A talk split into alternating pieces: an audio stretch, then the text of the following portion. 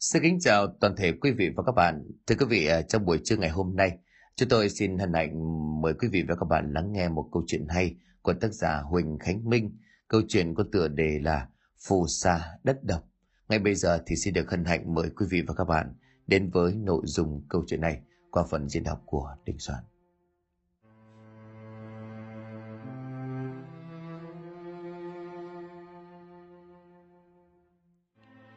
Phía bên dưới hàng che xanh giờ bóng của làng hạ, Minh cùng với Thành đang bước đi trên con đê mòn tiến vào bên trong làng. Thành vừa đi vừa hỏi Minh, em vẫn thắc mắc tại sao anh không có đòi hỏi chuyện tiền bạc hay là quà cáp của bà con làng Sam, mà anh chỉ giúp đỡ họ vậy thôi. Mình nghe Thành hỏi thì quay qua thở dài. Anh không đòi hỏi tiền bạc của cải vì anh đi hành pháp trừ yêu. Diễn ma để bản thân ngày càng trưởng thành hơn về đạo pháp có nghĩa là giúp đỡ bà con có được cuộc sống bình yên là anh vui rồi. Nếu bản thân đi hành pháp chỉ vì tiền bạc, khác gì mình là một tên tà đạo bất tà quy tránh, tham lam của cải chứ. Nể anh thật đấy. Thường em thấy mấy ông thầy pháp đòi tiền trước rồi mới chịu ra tay giúp đỡ, nhưng chỉ toàn là lừa bịp. Thôi, sau này em tự hiểu những gì anh làm như vậy có ý nghĩa như thế nào với người học đạo, dùng tâm để hành pháp một cách chân chính – Giờ thì mình ngài nhanh chân vào trong làng kiếm một chỗ nghỉ ngơi đã. Dạ, hình như phía trước có người kìa anh, để em lại hỏi xem thế nào. Minh và Thành đang đi thì thấy trước mặt có một ông lão độ 60 đang loài hoài thu gọn mẹ lưới, vác lên vài chuẩn bị ra về. Thành nhanh nhẹn chạy đến rồi hỏi, Dạ con chào ông ạ, à. ông cho con hỏi đây có phải là đường vào làng hạ không ạ? À? Ông lão quay lại nhào mắt nhìn Minh và Thành một lát rồi trả lời, Ờ à, đúng rồi, mà hai cậu là người từ nơi khác đến đây sao? Mình nhanh nhẹn rồi đáp lễ.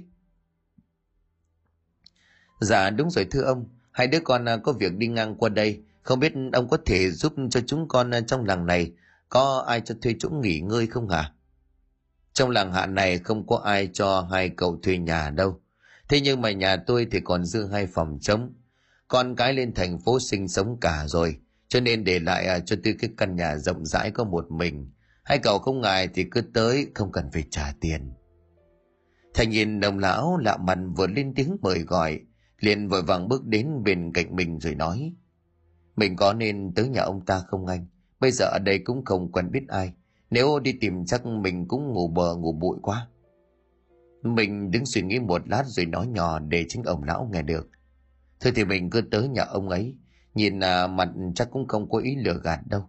Với lại à, trong người cũng không có gì đáng giá nên không phải sợ. Ông lão vẫn đứng chờ đợi câu trả lời. Thế hai cậu thanh niên trước mặt không tin tưởng mình, ông vội đáp. Hai cậu yên tâm, tôi là Sáu Thi. Tôi sống à, nhờ vào răng lưới đánh cá hàng ngày ở con kênh. Thấy hai cậu là người lạ đến đây chưa tìm được nơi nghỉ, cho nên tôi muốn giúp vậy thôi. Với lại ban đêm ở đây không có một ai dám ra đường cả. Nếu hai cậu không có nơi ở thì nguy hiểm cho tính mạng lắm. Mà hai cậu làm...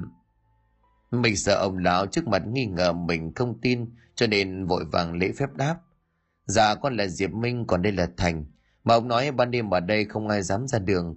Với lại nếu ra bên ngoài gặp nguy hiểm là sao à? Hai cậu cứ theo tôi đi về nhà, rồi tôi sẽ kể cho ngay cậu nghe. Minh cùng với Thành nhanh chóng theo chân đồng sáu trở về nhà. Trên đường đi Minh đảo mắt nhìn cảnh vật xung quanh nhưng không phát hiện ra những điều lạ thường Minh thắc mắc hỏi. Có thấy làng mình dường như không có điều gì bất thường cả. Thế nhưng mà lúc nãy con nghe ông nói thì vẫn chưa hiểu lắm. Ban ngày ở đây thì bình thường lắm, thế nhưng mà cỡ chẳng vàng tối cho đến trời sáng thì không ai dám bước chân ra ngoài. Và cả ban đêm ma quỷ ở đây lộng hành giết hại gia súc cho đến con người vô cùng tàn nhẫn đó cậu. Chuyện này xảy ra lâu chưa vậy ông? Rồi làng mình à, không mời thầy Pháp về giúp sao? Mới xảy ra cách đây có hơn một tháng. Từ khi dân làng chọc giận bà bá hộ thì bà ta ra tay đánh đập giết hại bà con vô tội. Rồi còn mời thêm một à, thầy bùa về chấn điểm những linh hồn xấu số, không cho đi siêu thoát. Sau đó còn sẽ âm binh của mình ra ngoài làng tác oai tác quái. Ai cũng sợ mình bị giết oan uổng cho nên đều tìm cách bỏ đi nơi khác, không có dám làm gì. Còn có vài người thầy Pháp trông à, thích thấy sự việc tìm đến giúp đỡ, nhưng mà tên thầy bùa đó quá cao tay, cho nên ai cũng đều phải bỏ mạng cả. Thầy nghe mình và ông Sáu nói thì liền lên dòng kiểu anh hùng. Vậy thì mình đến nhà ông báo hộ cho bà ta một bài học, sau đó bắt thầy bùa ra đền tội cho bà con là được. Làm gì phải sợ bọn họ chứ? Ông sáu và minh nghe thành nói chỉ biết lắc đầu minh cười trừ đáp. Nếu mà dễ như em nói thì đâu cần những người như anh và em tìm đến đây làm gì. Bà con họ tự giải quyết là xong thôi ông sáu nghe mình nói thì gật đầu đồng tình rồi nói theo. Cậu mình nói đúng, bà ta rất là giàu có, tiền thuế ruộng đất thì đòi rất là cao, ai mà đóng không đủ, ra tay đánh cho quẻ chân thì mới chịu buông tha. Thời đại bây giờ mà còn cái loại đó sao? Anh minh mình phải giúp bà con nơi đây lấy lại công bằng mới được. Chắc chắn rồi. Thế nhưng mà phải tìm hiểu kỹ đã. Đứng sau bà ta còn có bột gã thì bùa cao tay nữa cho nên rất khó. Ông sáu nghe mình và thành nói thì hơi thắc mắc hỏi ủa hai cậu là thầy pháp sao? Trông hai cậu trẻ như thế này làm sao mà đủ đạo hành đối phó với gã thầy đó chứ? Thành nhanh nhẹn chỉ sang minh. Dạ anh minh là pháp sư đó ông sáu. Tuy còn trẻ nhưng bộ phép phải nói là số 2 không ai là số 1 đâu. Mình đưa tay ký lên đầu của thành rồi nhắc. Em đừng có nói quá anh à, kẹo như người ta cười bây giờ. Ông sáu gần gù như đã hiểu chuyện mà minh và thành đến đây ông liền nói thế nhưng mà tôi khuyên là hai cậu nếu không có đủ khả năng, thì ở lại à, nhà tôi chơi một hai hôm rồi tìm đi nơi khác. Chứ ai mà đến đây cũng đều bỏ mạng cả rồi. Minh đáp lại bằng một dòng chắc nịch, ông yên tâm, rồi có bỏ mạng để tiêu diệt những kẻ tà đạo, dùng buồn hại người. Với những người ủy quyền lực giàu có ước hiếp đánh đập dân nghèo, thì con sẽ không bao giờ bỏ cuộc đâu. Thành đưa tay xoa đầu ấm ức vì bị ký vào đầu như bố bổ của minh không dám lên tiếng tài lanh nữa lúc này ba người cũng bước ra khỏi một căn nhà cấp 4 trồng hơi cũ kỹ, nhưng xung quanh được trồng rất nhiều loại hoa quả minh và thành hơi choáng ngợp vì trông thấy những loại cây từ trước đến giờ mình chưa thấy ông sáu nhìn minh và thành đang chăm chú vội lên tiếng đây là những loại cây ăn quả siêu tầm từ khắp nơi về trồng sẵn tiện để có cái mà ăn. Già rồi cho nên cũng không đi chợ búa nhiều. Thôi mời hai cậu vào trong nhà sắp xếp đồ đạc nghỉ ngơi. Hai phòng ở phía sau quần trống tôi đã dọn sạch sẽ cả rồi. Dạ, tụi con cảm ơn đông. Minh cùng với Thành được ông Sáu sắp xếp cho mỗi người ở một phòng ở phía sau. Hai người cũng đều rất là ưng ý vì đồ đạc bên trong đã được ông sắp xếp rất là gọn gàng và ngăn nắp. Mình cất ba lô vào một góc, rồi bước ra ngoài thì thấy Thành đang ngồi đợi sẵn trên bàn, đã dọn ra một mâm cơm thịnh soạn. Vừa thấy mình Thành để nói, anh mau lại ăn cơm đi. Lúc nãy à, em à, phụ ông Sáu nấu món canh chua cá chốt, công nhận là cá ở đây ngon hơn bên em luôn đó. Ừ, đúng món mà anh đang thèm đó. Ông Sáu cùng lúc bề nồi cá kho lên đặt trên bàn, thế mình vừa ra ông mời gọi. Hai cậu mau lại đây dùng cơm với tôi, rồi tôi sẽ kể chuyện làng cho nghe. Minh cùng với Thành vội bước đến ngồi xuống, chưa kịp mở lời thì Thành đã gấp đồ ăn nhanh nhồm nhòm trong miệng. Mình không vội ăn nhìn ông Sáu rồi hỏi. Thưa ông là nhà bá hộ đó lúc trên đường đi vào đây, có có nghe một người phụ nữ nói là nằm ở trung tâm làng mình. Bà ta rất giàu có với lại lúc trước ông có kể cho bọn con nghe sơ qua. Không biết có cách nào để con à, dễ tiếp cận với sự việc không ạ? À? Do hai cậu mới tới cho nên là không biết để vào nhà bá hộ thì dễ. Thế nhưng mà còn sống sót bước ra thì rất khó. Mọi người ở đây á, ai không có việc làm thì tìm đến bà ta để xin vào làm. Nhưng mà không ai chủ quá nổi một tháng cả. Làm trái ý hay là chậm chế thì bị đánh đập rất tàn nhẫn, rồi đuổi khỏi nhưng mà không hề trả cho đồng lương nào. Có vài người cố gắng năn nỉ xin vài đồng lương vì công sức của mình bỏ ra. Thế nhưng ai đến hỏi đều bị đánh chết rồi giấu đi mất xác. Nghe nói bà ta bị hồn ma của những người bị giết vì đòi mạng ám ảnh mỗi đêm. Không có chịu nổi nên là mời một tên thể pháp về giúp đỡ. Được nước nên là càng ngày bà ta càng ra tay giết hại người làm của mình nhiều hơn. Thành đạt vội bắt cơm đang ăn dở xuống bàn, nhanh nhẹn đưa ra ý tưởng. Vậy thì em cùng với anh ngày mai qua đó xin một chân và làm như vậy sẽ dễ tìm hiểu sự việc hơn. Mình nghe ý của Thành nói có vẻ hợp lý liền gật đầu. Ờ, ý này hay đó. Được vậy à, sáng mai mình qua đó xem sao. Còn tối nay anh phải đi quanh làng xem tình hình ma quỷ lộng hành thế nào đã. Em cũng muốn đi với anh, xem em có giúp được gì không? Ừ, được. Ông Sáu cũng đồng tình với ý kiến của Minh và Thành ông nói chen. Vậy để sáng mai tôi sẽ dắt hai cậu qua đó giới thiệu và làm cho dễ. Tôi có quen biết mấy người ở đó. Thế nhưng mà tối nay hai cậu định ra ngoài hay sao? Nguy hiểm lắm. Ông cứ yên tâm, thì còn có cách bảo vệ mình. Ông chỉ biết thở dài nhìn hai đứa từ nãy đến giờ lo lắng chăm chú nói chuyện, làm cho bữa cơm trở nên căng thẳng. Ông cầm đũa lên gắp đồ ăn cho Thành và Minh rồi hối thúc. Hai đứa mau ăn đi, để lát nữa đồ ăn nguội thì hết ngon. Mình hơi ngại vì mình là người lạ từ nơi khác đến, nhưng ông lại tiếp đón mình một cách rất niềm nở. Nhưng rồi cũng cầm đũa, ăn một chút ít để cho ông vui. Còn Thành thì không quan tâm đến ai tiếp tục cắm đầu như chưa từng được ăn. Sau bữa cơm vui vẻ cùng với ông Sáu, Minh và Thành trở lại phòng chuẩn bị mọi thứ để tối nay ra ngoài thăm dò tình hình. Tầm 7 giờ tối trên người của Minh và Thành khoác một bộ đồ để che phủ kín cả khuôn mặt. Vừa bước ra đến cửa ông Sáu bước tới, nhào mắt hơi khó hiểu rồi hỏi. Hai cậu kiếm đâu ra bộ đồ giống ăn trộm vậy? Khéo đưa đi hết làng này thì bị bà con nắm đầu rồi đó. Mình kéo lớp khăn ra che xuống mặt nhìn hơi ái ngại. Dạ hai tụi con ăn mặc như vậy để dễ bề hành động hơn. Với lại không muốn này phát hiện mình tới đây cho đến sáng mai tụi con qua nhà của bà bá hộ. Vậy hai đứa coi đi cẩn thận rồi về sớm. Giờ này ngoài đường âm binh của gã thầy đó đi nhiều lắm. Chỉ sợ là hai đứa gặp nguy hiểm. Dạ tụi con chỉ đi xem xét một chút, xem thế nào rồi con sẽ trở về. Minh nhìn Thành đang đứng đợi mình, hai người nháy mắt như hiểu ý, rồi vội kéo lớp khăn che mặt quay qua nhìn đông sáu, cúi đầu chào rồi nhanh chóng đi ra con đường làng đang chìm trong bóng tối. Tại thời điểm này phía sau một căn nhà, một người đàn ông chàng 50 tuổi trên khuôn mặt có một vết chạm lớn, đôi lông mày xích ngược lên trên trông rất dữ tợn.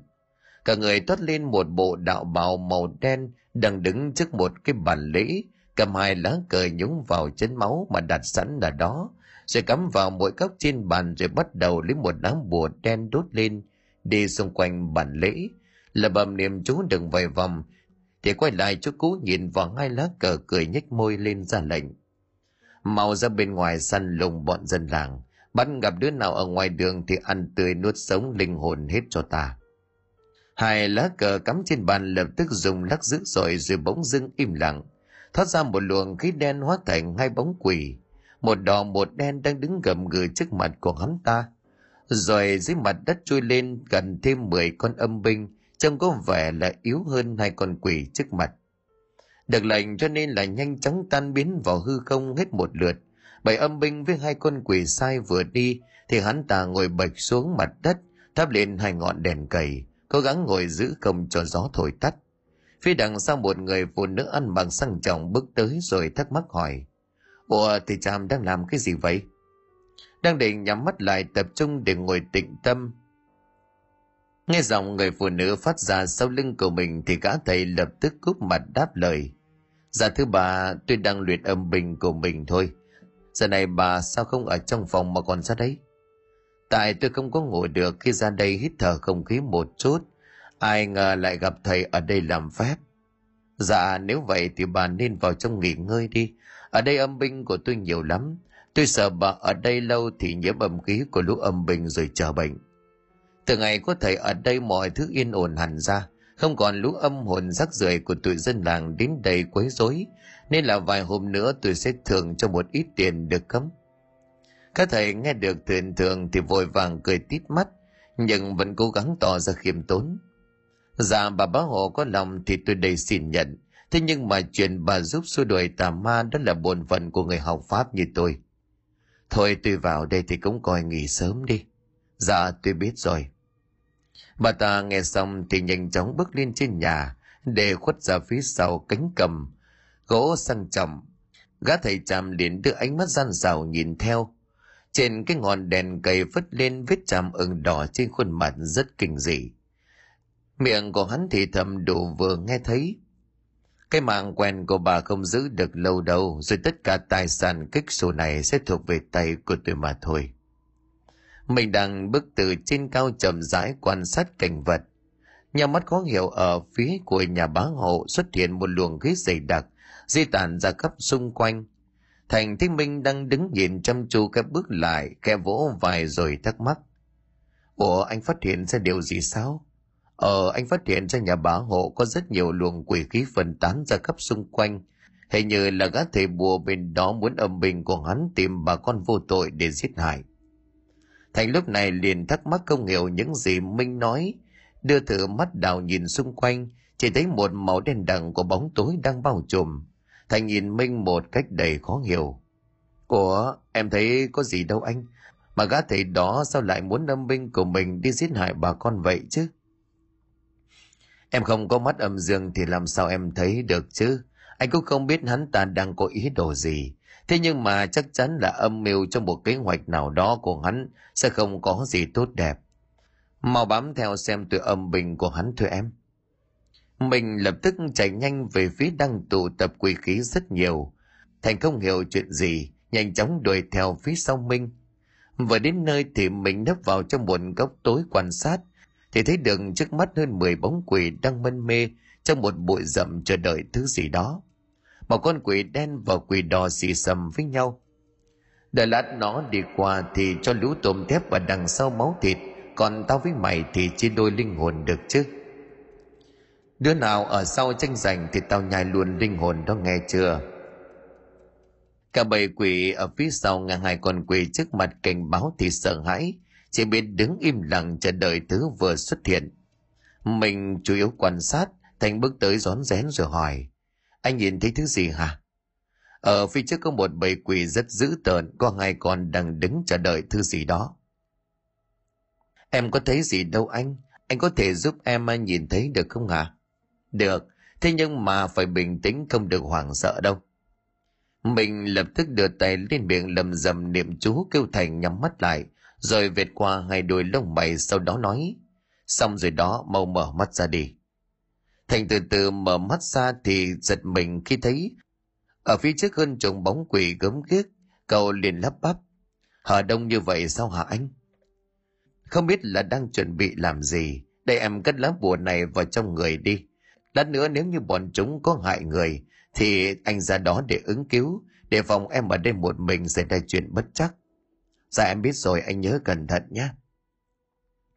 Ở phía đầu đường, một người đàn ông trên vai vác một nhúng cần câu ếch, cầm cây đèn pin dòi tới phía trước chuẩn bị đi ngang qua phía bụi rậm mà lũ quỷ đang chờ đón mình ở đó.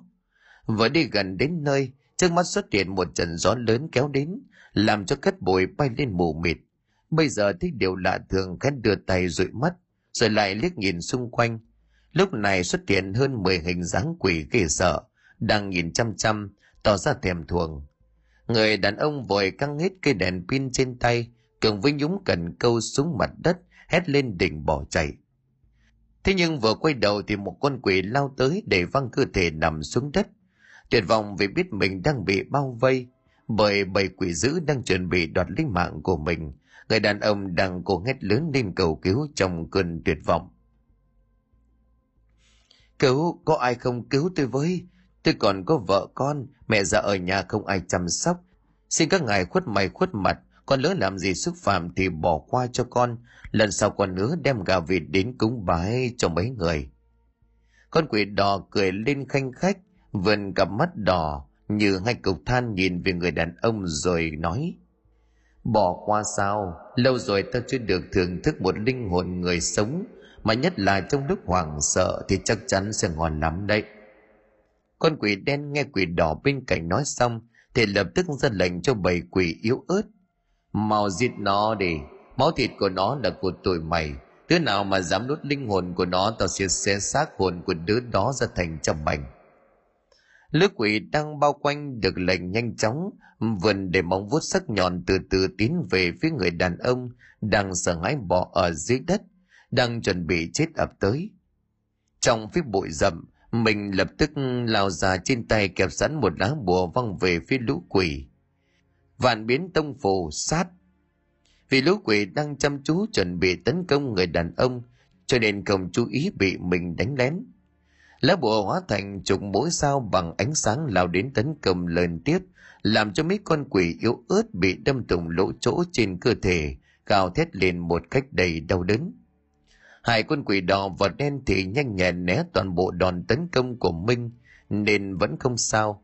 Lập tức nhìn về phía của minh rồi bực tức hỏi mày là thằng nào? Sao lại tới đây phá chuyện của tụi tao? Mình vẫn trong bộ dáng che kín toàn thân chỉ chừa mỗi cặp mắt nhìn về phía hai con quỷ rồi khinh bỉ. Tao là ai thì lũ sâu bọ tụi bay không cần biết Nhưng mà tụi bay dám làm ở đây hại người dân vô tội, thì tao phải ra tay thôi. Vậy thì hôm nay mày tới số rồi. Bên kia của thành cầu từ trong bụi rậm phía sau, nhanh chóng chạy tới đứa người đàn ông đang nằm dưới mặt đất, vẻ mặt thất thần không hiểu chuyện gì đang xảy ra. Thầy liền vỗ vai rồi an ủi. Chú có sao không hả? Mau bình tĩnh lại đi chú, không sao nữa rồi. Bị Thành vỗ vai làm cho giật mình, người đàn ông nhìn Thành đầy khó hiểu. Ờ tôi không sao, mà cậu với người đang đứng ở kia là ai? Sao lại ăn mặc giống như trộm như vậy? Dạ tôi con đến đây để cứu chú đó hả? Lý do ăn mặc như vậy thì con không tiện nói ra được. Nhà chú ở đâu để tụi con đưa về? Thôi từ tôi về được rồi, tôi cảm ơn hai cậu nhiều. Nếu chậm chế một chút nữa thì sẽ bị lũ quỷ giết rồi. Nhà tôi ở cách đây không xa, cho nên khi nào hai cậu có dịp ghé chơi. Nhưng mà cậu có thể cho tôi xem mặt với biết tên của cậu, để sau này còn đền đáp công ơn được chứ. Dạ thân phận của tụi con thì con à, không thể cho chú biết bây giờ được đâu. Nhà chú thì một ngày nào đó tụi con sẽ ghé không có xa. Lúc đó chú sẽ biết thôi hả? Bây giờ thì chú trở về đi, không ở đây nguy hiểm lắm. Ờ, vậy cũng được, chú tên là Tuấn. Khi nào mà con tìm đến nhà thì hỏi bà con quanh đây, họ sẽ chỉ cho con thôi. Thôi chú về đây, cảm ơn là con và người đang đứng ở đằng kia nhiều lắm. Chú Tuấn liền lập tức nhặt cái đèn pin và nhúng cần câu của mình rồi nhanh chóng quay ngược lại, trở về nhà mà không dám ngẩng đầu quay nhìn lại. Lúc này thì Minh nhìn thấy Thành đã giúp người đàn ông kia chạy đi an toàn. Bầy quỷ yếu ớt bị mình tấn công thì dần đã chui toạc xuống mặt đất rồi biến mất. Chỉ còn lại hai con quỷ đỏ vỏ đen đang tức giận, nhìn hai kẻ làm mặt đến cản trở mình. Liền bộc phát toàn bộ quỷ khí. Gió bắt đầu thổi mạnh đến làm cho cây cối xung quanh trở nên rung lắc dữ dội. Mình vẫn đứng một chỗ mà không có chút sợ hãi. Rút ra thành kiếm đồng xu chỉ đến hai con quỷ đang giận dữ khiêu khích. Hai con súc sinh tuổi bay là do ai sai khiến đến đây để hại bà con.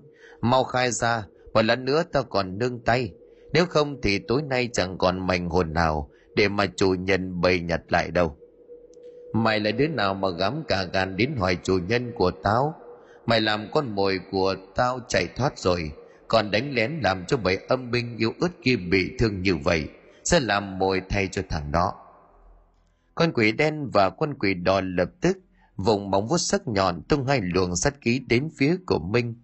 Không chậm chế mình kẻ quỷ gối, đừng tấn cắm sắt chặt thành kiếm mặt đất, hai tay nắm chặt thanh kiếm chui lên, ánh mắt kiên định miệng lập tức đọc nhanh. Bách quang nhật nguyệt kết giới hộ thể thuật tấn. Từ chuôi kiếm đồng xu phát ra một luồng ánh sáng vàng nhạt, nhanh chóng bảo vệ cơ thể của minh vào bên trong, tạo thành một lớp kết giới bảo hộ. Hai luồng sát khí vừa lao tới va chạm vào kết giới, liền tạo nên một tiếng nổ chấn động, làm cho bụi đất xung quanh bay lên mù mịt.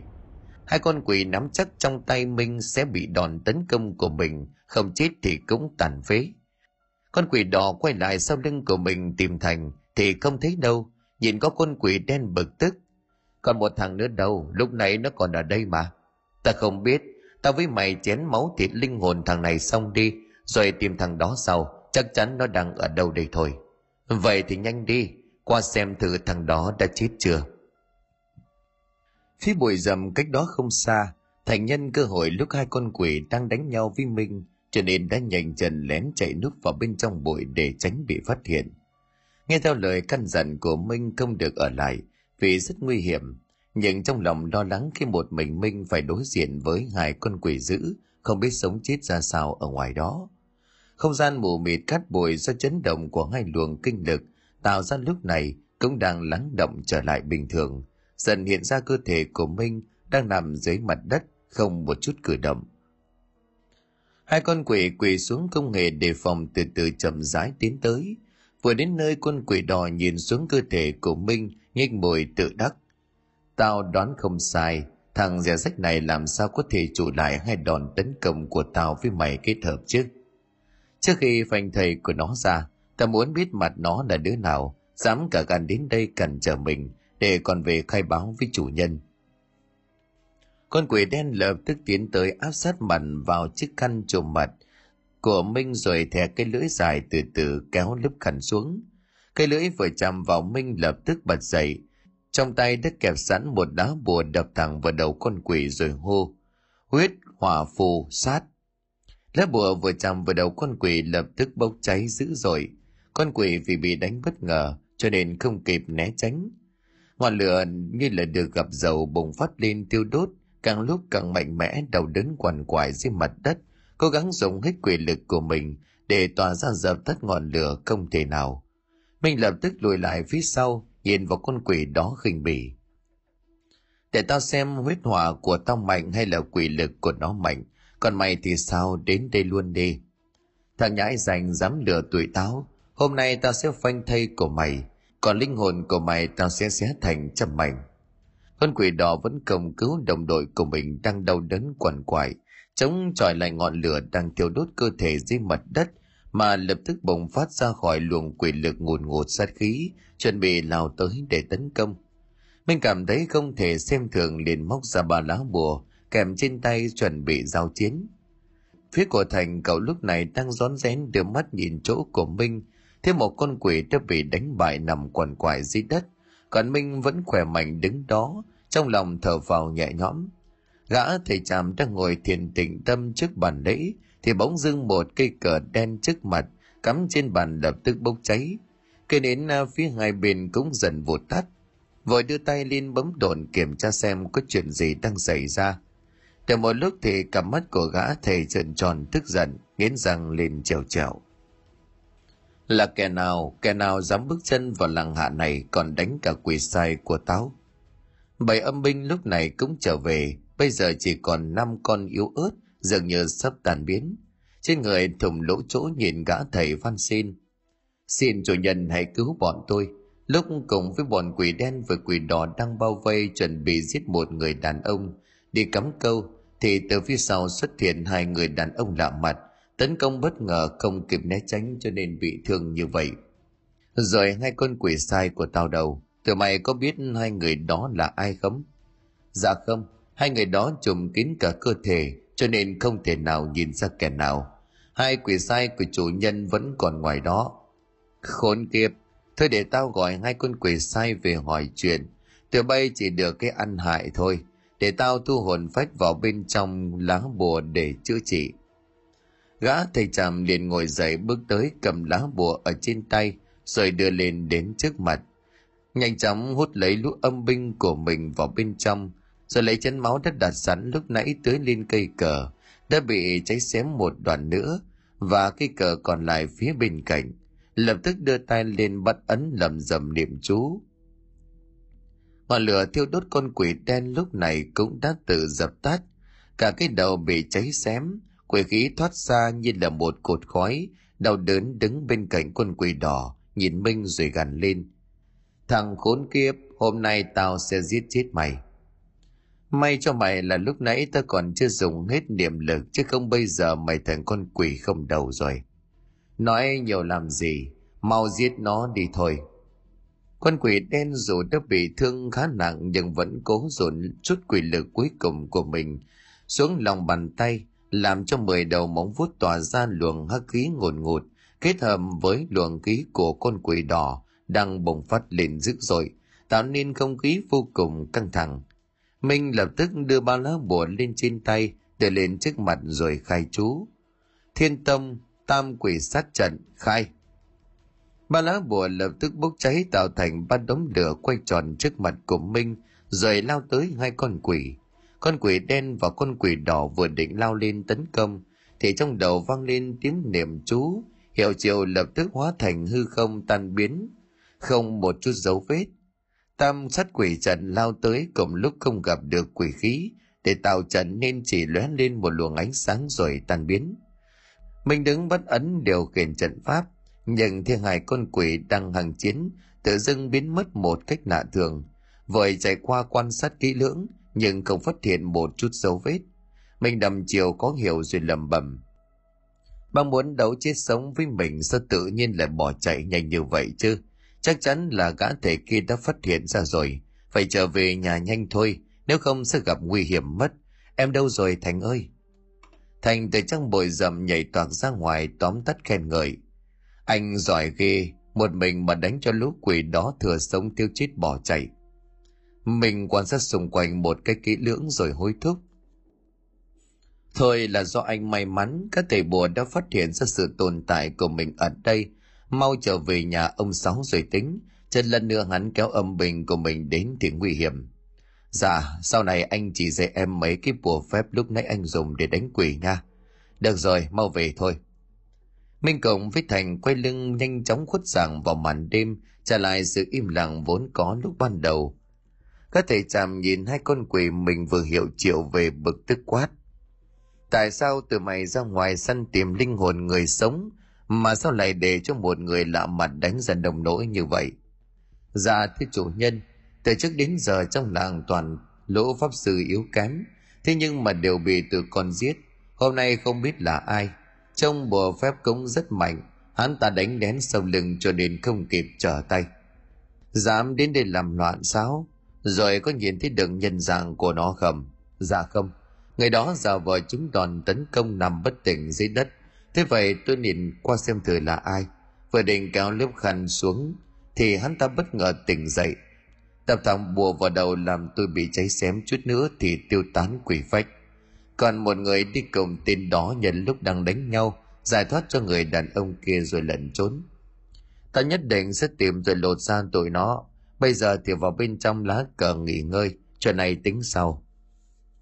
Hai con quỷ lập tức hóa thành làn khói chui vào lá cờ trên bàn. Các thầy chàm nhanh chóng thu dọn lá cờ đen đã cháy xém một nửa, cộng với lá cờ đỏ đem cất vào bên trong một cây hộp gỗ. Đứng nhìn đăm chiêu suy nghĩ điều gì đó trông rất giận dữ, rồi bước thật nhanh trở về căn phòng cuối nằm khuất sau căn nhà rộng lớn. Ông sáu vẫn chưa ngủ, ông ngồi đợi trên bàn trà nhìn về phía cửa thích minh cùng với thành cùng lúc trở về, ông liền vội vàng bước tới lo lắng hỏi, có chuyện gì mà hai cậu lấm lem buồn đất như vậy? Không có gì đâu, lúc nãy không cẩn thận trượt ngã cho nên hơi bẩn. Thôi, hai cậu vào nhà đi, trời cũng khuya rồi tránh dân làng chú ý. Minh cùng với thành không nói gì thêm, hai người đi vào trong phòng. Ông sáu nhìn theo lo lắng không biết xảy ra chuyện gì ông đi lại phía góc nhà tắt đèn rồi vào phòng của mình nghỉ ngơi. Trong lòng lo lắng cho hai cậu thanh niên vừa tới nhà của mình. Sáng hôm sau trên con đường đất dẫn đến nhà bá hộ, minh cùng với thành và ông sáu đi gần đến nơi, nhưng trong lòng cứ thấp thỏm lo lắng. Thành lên tiếng hỏi ông sáu, liệu chắc có được bà ta nhận vào làm không ông? Có chứ. Lúc trước ông cũng có dẫn vài người giới thiệu vào làm, cho nên hai cậu cứ yên tâm đang nói lỡ giờ thì minh ngắt lời chỉ tay về chiếc cổng căn nhà cao sang bề thế. Hình như là tới rồi đúng không? Đúng để ông à, vào hỏi xem người ta hai cậu cứ đứng đây chờ ông một lát. Ông sáu bước đến trước cổng rồi gọi lớn có ai ở trong nhà không? Phía bên trong nhà một đứa bé trai kháu khỉnh chạy ra rồi hỏi ông ông đến tìm có việc gì à? Ông, ông muốn giới thiệu cho ngay đứa cháu vào đây đó con nó đưa mắt nhìn sang sau lưng của ông Sáu, thấy Minh và Thành trông lạ mắt, hơi thắc mắc nhưng nó vẫn đáp. Dạ có, đứng đợi con chạy vào hỏi bà bá hộ còn nhận hay không, rồi con chạy ra báo. Nói xong nó chạy một lèo vào bên trong, chưa được 10 phút nó quay lại lễ phép. Ông Sáu cùng với hai anh mau vào bên trong. Cả ba người đi theo đứa bé vào bên trong. Trước hiên một người phụ nữ mặc áo có vẻ sang trọng, Bà ta vừa thích Minh Thành và ông Sáu bước vào liền lên tiếng. Đến đây muốn tìm việc sao? Dạ, hôm nay tôi dắt hai đứa cháu qua đây, nhờ bà bá hộ thương tình nhận vào làm. Bà ta đưa mắt nhìn Minh và Thành một lượt trông cũng vừa mắt, bà nhìn Minh rồi hỏi. Hai cậu muốn qua đây xin việc? Dạ, hai tụi con à, từ nơi khác đến đây, may nhờ quen biết với ông Sáu là bà con. Nghe nhà bà tuyển người làm cho nên là qua nhà bà cứu mang. Cho bà còn hai vị trí làm vườn, nếu hai cậu cảm thấy được thì bắt đầu làm đi. Thầy nghe bá hộ nói cậu quay qua nhìn Minh và ông Sáu gật đầu, như đồng ý ba người đã bàn ở nhà. Ông Sáu liền tiếng thay cho Minh và Thành. Được vậy thì tốt quá, nè Minh Thành, mau cảm ơn bà đi. Minh và Thành nghe ông Sáu thúc giục vội vàng cúi đầu cảm ơn. Mình liếc mắt nhìn về phía góc xa sau khu bếp của bà ta, phát hiện một kẻ đang đưa ánh mắt rình mò qua phía của mình. Cậu khẽ nhếch môi, trên tay bấm một thủ ấn gì đó trông rất lạ. Vừa ngước mặt lên minh hỏi thưa bà bây giờ tụi con cần làm gì? Bà ta nhìn sang cậu bé đứng bên cạnh. Thằng tèo dẫn hai cậu này ra vườn chỉ việc cho họ làm đi. Minh chuẩn bị quay đi cậu nhìn ông sáu gật đầu cảm ơn. Nháy mắt ông giang hiệu như đã chuẩn bị trước mọi thứ trong đầu ông sáu quay lưng ra về minh cùng với thành bước chân về phía sau vườn. Được thằng tèo chỉ chỗ, khu ở sau toàn cây cảnh được trồng um tùm săn sát vào nhau. Minh bước đến bên cạnh thành nói đủ cho cậu nghe. Lúc nãy anh phát hiện hắn đang nhìn lén mình đó. Là ai vậy anh? Anh nghĩ tên thầy bùa. Nhìn hắn ta lấp ló nhìn kỹ còn phát hiện trên người hắn còn có quỷ khí. Vậy nếu hắn phát hiện ra mình thì sao? Em yên tâm. Lúc nãy anh ẩn đi linh lực đạo hạnh của anh cho nên hắn không phát hiện anh là thầy pháp đâu. Vậy bây giờ mình tính sao? Bảy trận thôi. Làm xong việc cho bà ta, tối nay mình quay trở lại. Như vậy có an toàn không em sợ? Không sao. Thế bây giờ đi làm việc đi. Kẻo người làm họ phát hiện ra thì không tốt. Thành đi ra hướng khác nhưng không xa mình lắm. Chăm chút dọn lớp lá cây đã lâu không ai quét dọn, phủ gần cả găng tay. Mình đưa mắt nhìn xung quanh cầu để ý xem có ai ở đây không cậu cầm bốn lá bùa đem tới chôn vào bốn gốc cây gần đó, rồi lấp đất lại cho thật kỹ, để không ai phát hiện rồi quay qua, chăm chú làm việc như không có chuyện gì. Độ tầm trưa, hai người đang ngồi dưới tán cây. Phía sau lưng một cá đàn ông bước tới, trên tay bê theo khay đồ ăn còn đang ngun ngút khói hắn vừa tiến tới chỗ của hai cậu liền vui vẻ.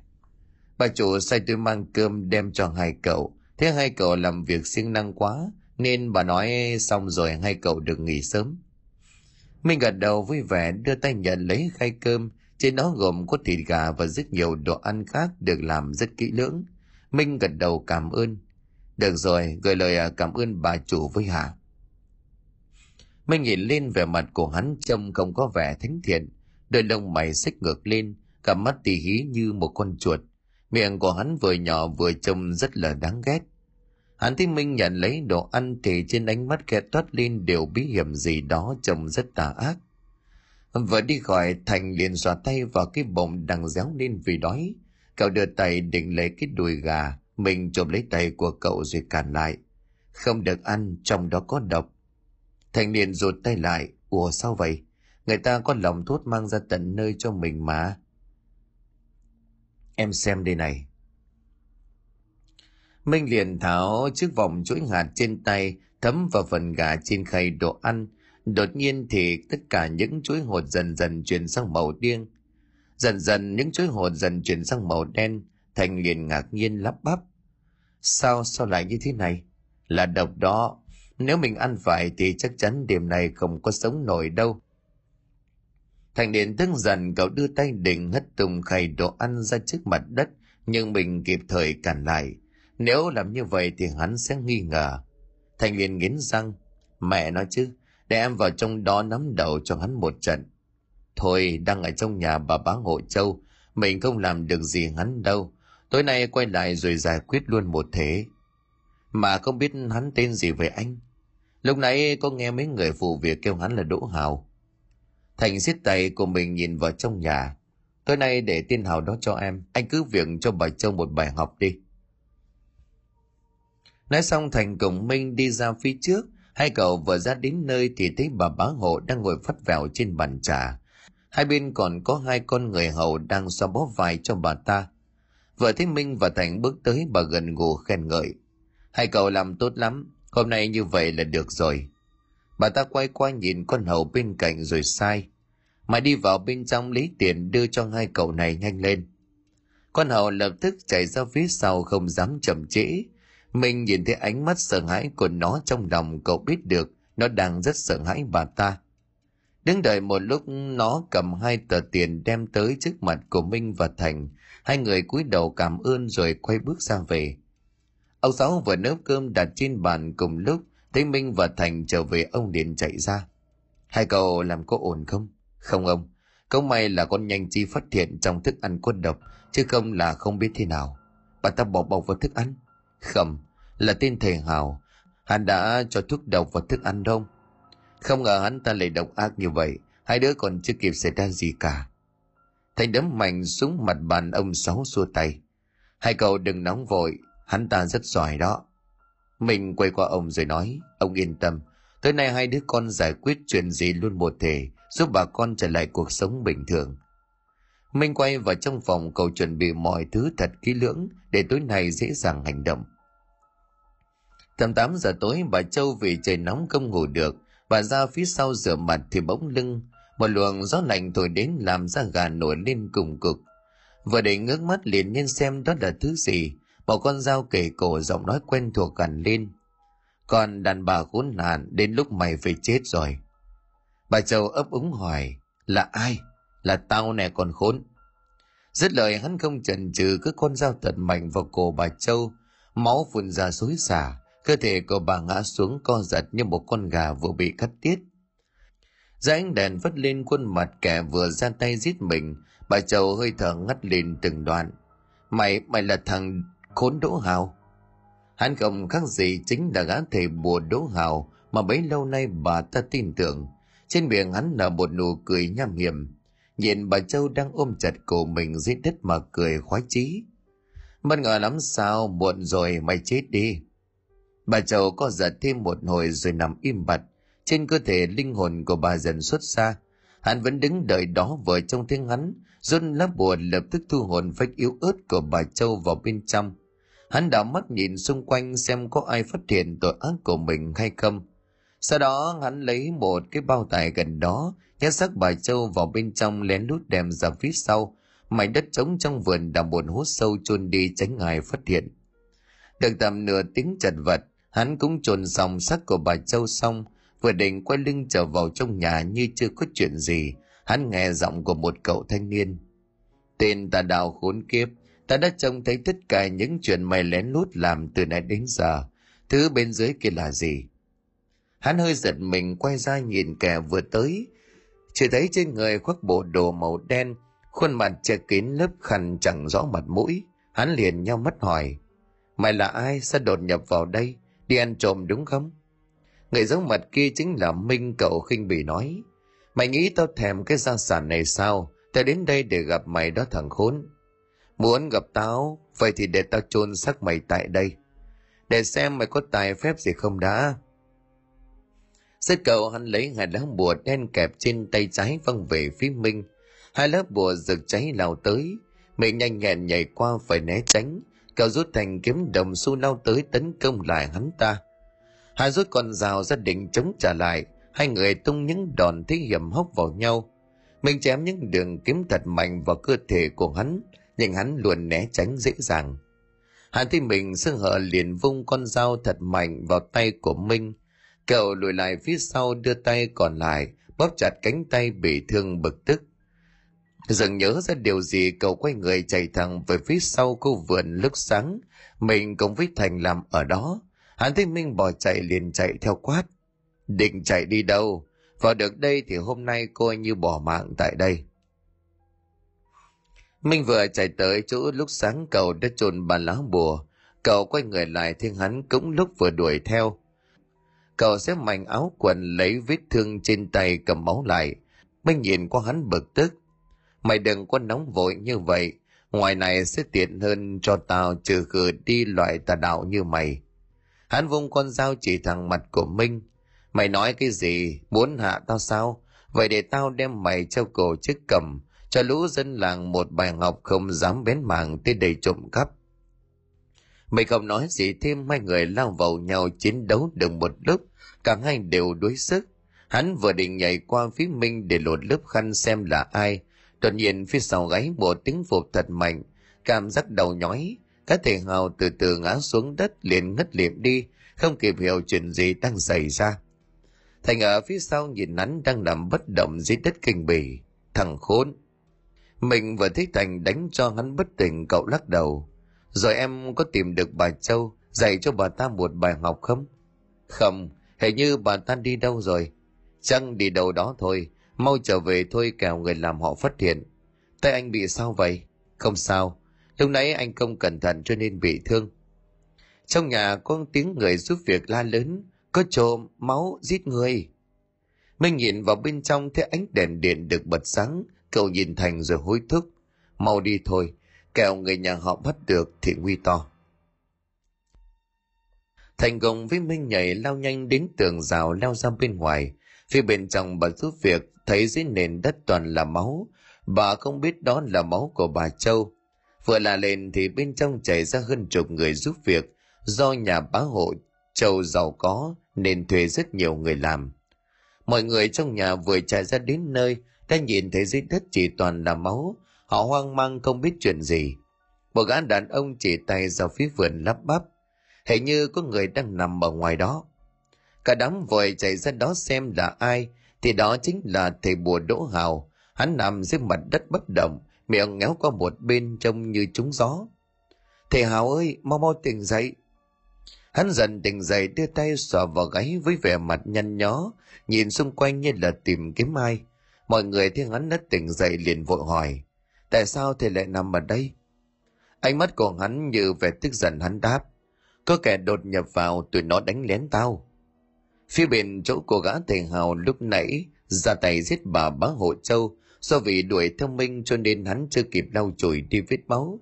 Một người giúp việc vì tò mò cho nên đã đi theo ra tận tới chỗ ụ đất mà hắn vừa mới chôn xong, bà ta lúc này liền hét lên. Hình như có người chết mọi người ơi! Cả đám vội chạy đến cả thầy hào có vẻ hơi sợ sệt. Hắn như sợ bị phát hiện cho nên lén lút đi sau lưng của mọi người. Cậu giúp việc gần đó chỉ tay vào mô đất. Hình như là dưới đằng chôn thứ gì đó, mọi người mau đào lên xem. Vậy đợi tôi một lát. Một lát sau cả đám nghỉ hùng đào bới lớp đất, dần để lộ ra cơ thể của bà Châu đang nằm co vấp dưới đó. Máu trên cổ vẫn còn ướt chưa khô. Mọi người sợ hãi nhìn nhau rồi lắp bắp. Là bà Châu. Bà Châu bị kẻ gian giết rồi. Khắp căn nhà bà Châu đèn đuốc được thắp sáng rực lên, mọi người bu quanh kín mít, gã tiền hào lẻn đi đâu mất hút cho nên không ai tiếng hắn đâu cả. Mọi người hô hoán nhau đưa xác của bà Châu vào trong nhà. Vì bà ta không có chồng con, người thân thì ai cũng lánh xa, cho nên chỉ một mình bà với lũ người làm ở đây. Những người giúp việc trong nhà cùng nhau phụ giúp một tay mai táng.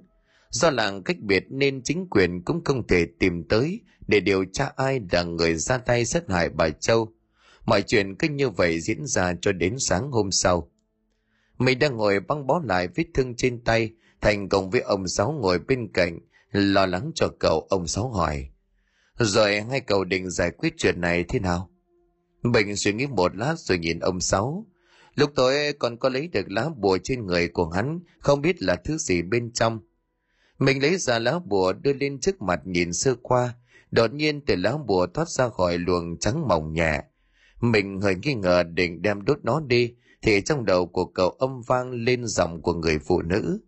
Xin cậu hãy cứu giúp tôi. Mình biết giọng nói kia phát ra từ lá bùa, cậu định đem đốt nó đi, vì thứ đó là của gã thể hào nên chẳng tốt đẹp gì khi giữ bên cạnh. Nhưng giọng nói đó lại vang lên. Tôi bị hắn ta giết rồi thu hồn phách vào trong lá bùa, xin cậu hãy giúp tôi. Minh Tử lẩm bẩm trong miệng đủ mình nghe, là ai? Tôi là bá hội châu, tôi bị hắn ra tay giết vào đêm qua đó cậu. Minh nhìn sang ông Sáu và Thành đang ngồi bên cạnh, cậu không muốn hai người họ biết nên xin phép đi vào trong phòng. Vừa vào đến nơi cậu đóng chặt cửa, khép kín toàn bộ cửa sổ, không để cho ánh sáng lọt vào. Ngay lập tức lá bùa trên tay phát ra ánh sáng lờ mờ, giọng nói oan ức của bà Châu lại vang lên. Hắn muốn chiếm đoạt tài sản của tôi cho nên... Minh nhìn vào lá bùa rồi lắc đầu. Bây giờ bà trách hắn cũng được gì, cũng tại bà tham lam nhà hắn chấn điểm hồn phách những người bà hại chết. Nghiệp mình gây ra thì tự mình gánh lấy thôi. Tôi biết tôi sai rồi. Tôi là người mới đến làng nghe bà con đồn thổi là bà rất tàn độc, bóc lột tiền bạc của cải của dân, rồi còn không trả công cho họ mà còn ra tay giết họ luôn đúng chứ? Đúng, không chỉ vì tôi tham lam ủy quyền thế giàu có nên cho mở đi lý trí của mình. Thôi, bà cũng trả giá bằng chính mạng sống của mình rồi. Bây giờ tôi sẽ dùng thủ thuật để giúp bà tìm thầy hào đó cho hắn một bài học. Mình nói xong, thì cậu bắt ấn quyết điểm chỉ vào lá bùa niệm chú ngữ. Được một lúc thì bên trong xuất ra làn khói mỏng nhẹ tan biến vào không khí. Gã thầy Hào đang lục đòi là bộ quần áo của hắn tìm thứ gì đó, nhưng có vẻ không tìm được hắn bực tức. Mẹ kiếp, không lẽ thằng khốn đó nó đã lấy lá bùa của mình sao? Đang định quay ra tiếp tục tìm phía bên cửa sổ, một luồng gió thổi vào làm hắn sờn cái ốc hắn lầm bầm. Ma quỷ dám cả gan đến tìm ta sao? Hắn định rút bùa ra nhưng trên cơ thể dường như không còn gì, hắn chừng mắt. Mà nó, không lẽ tội nó trộm hết bùa chú của mình, không xong rồi. Hắn nhớ ra một điều gì đó hắn chạy tới nơi mình đặt mấy cái cờ ma của mình thì chẳng còn gì cả. Hắn không hề hay biết lúc mình giao đấu với Minh, Thành đã lén vào bên trong trộm tất cả đồ hành pháp rồi đem đi đốt sạch. Quỷ sai và âm binh của hắn cũng vì đó mà bị thiêu đốt hồn phách theo. Hắn quỷ gối xuống nền đánh mất đỏ hoe như sắp khóc, giọng bất lực. Lũ khốn, tụi bay dám cướp hết của tao, tao sẽ giết sạch tụi mày. Hắn rút con dao định chạy ra ngoài làng tàn sát bà con, nhưng chưa kịp chạy đi tất cả cơ thể đứng cực lại. Trước mặt của hắn linh hồn của bà Châu dần xuất hiện, nhìn hắn rồi rít lên. Mày định đi đâu tao sẽ giết mày, đền mạng cho tao. Hắn chỉ tay lấp bắp, mày sao mày lại ở đây, có phải thằng khốn đó thả mày ra không? Đúng, tao ở dưới một mình buồn lắm, nên về lấy mạng của mày đi theo xuống dưới hầu hạ tao. Giật cầu vong hồn của bà Châu vùng móng vuốt sắc nhọn lao về phía của hắn. Hắn bắt ấn quyết đọc chú, dùng mọi cách nhưng dường như mọi thứ không còn tác dụng. Hắn chỉ còn cách bỏ chạy. Vừa quay người lao về phía nhà trước, nơi mà mấy người giúp việc còn ở lại để lo nhang khói cho bà Châu. Chưa kịp chạy thì cổ nhân dưới chân của hắn bị bàn tay bà ấy kéo giật ngược về sau. Hắn ngã lăn xuống mặt đất.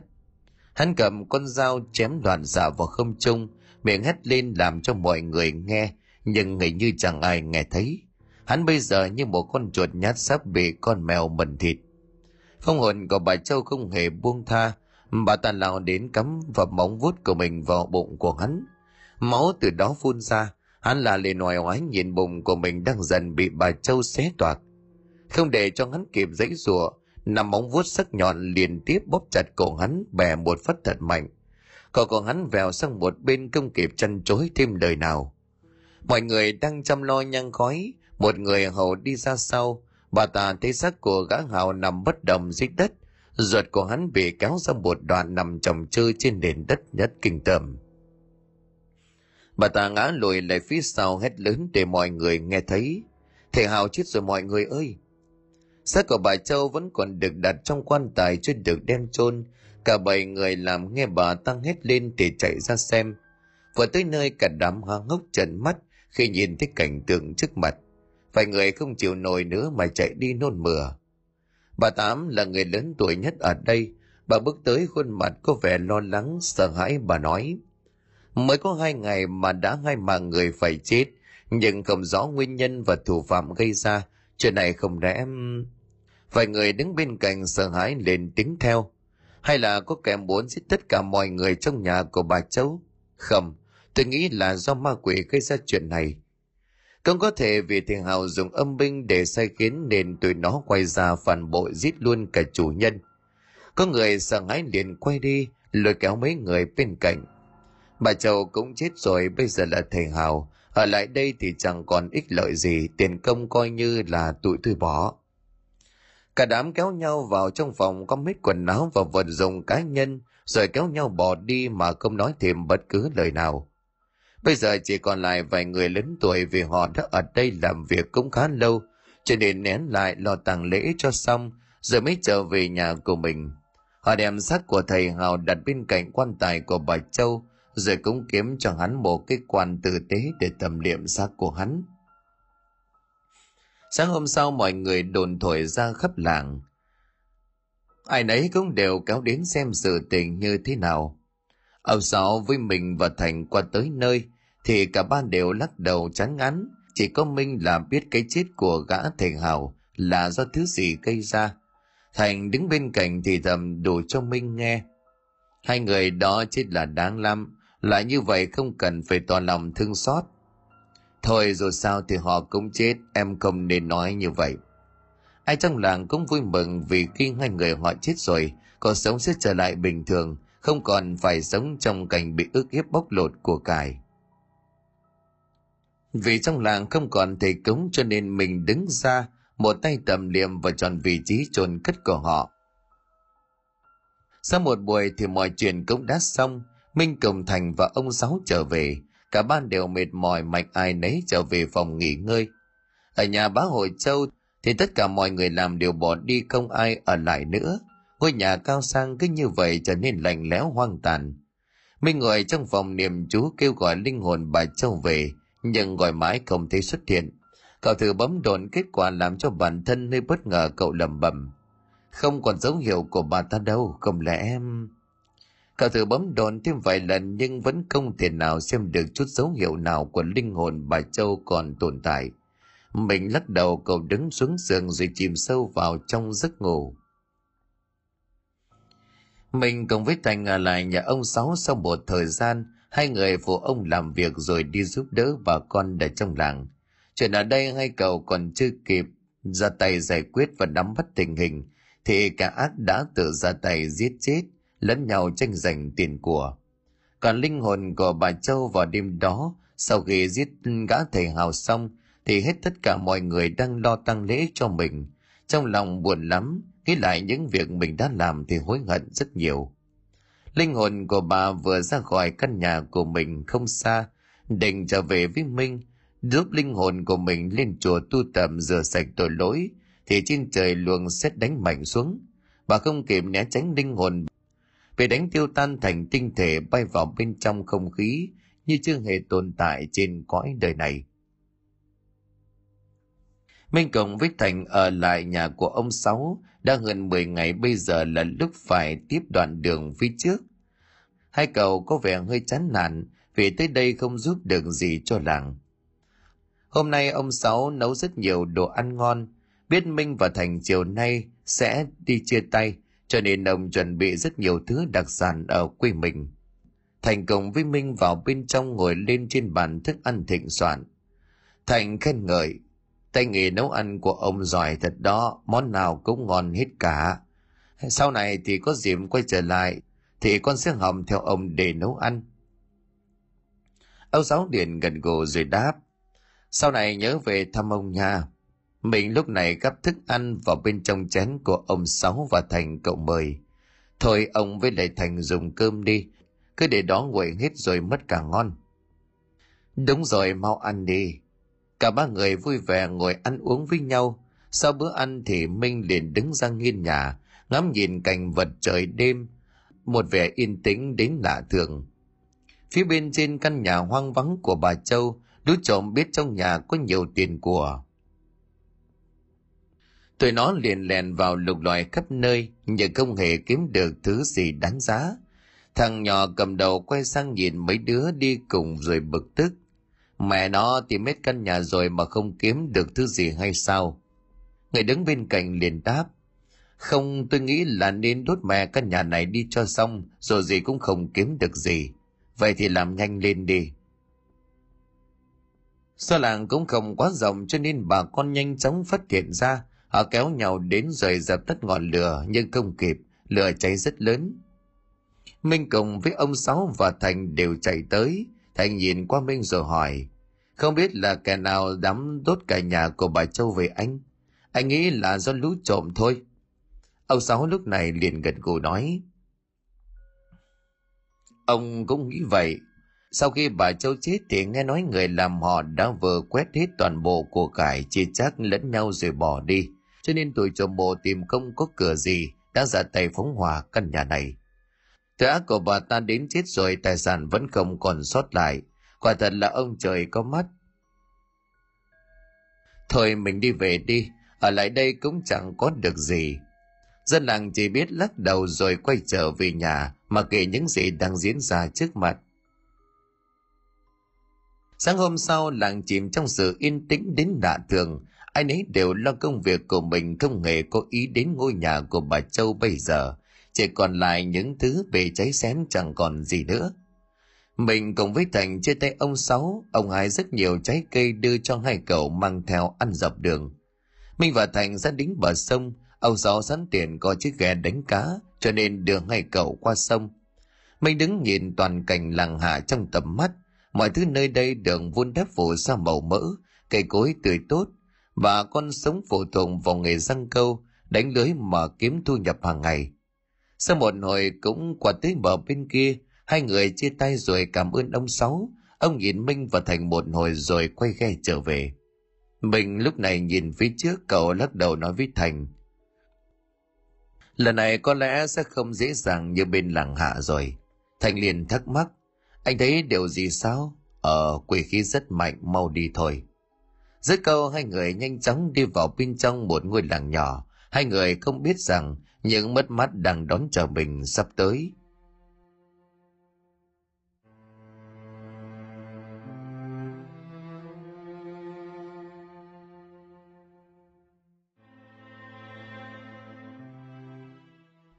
Xin cảm ơn quý khán thính giả đã chú ý đón nghe. Xin kính chào, tạm biệt quý vị và xin hẹn gặp lại quý vị và các bạn trong những câu chuyện tiếp theo.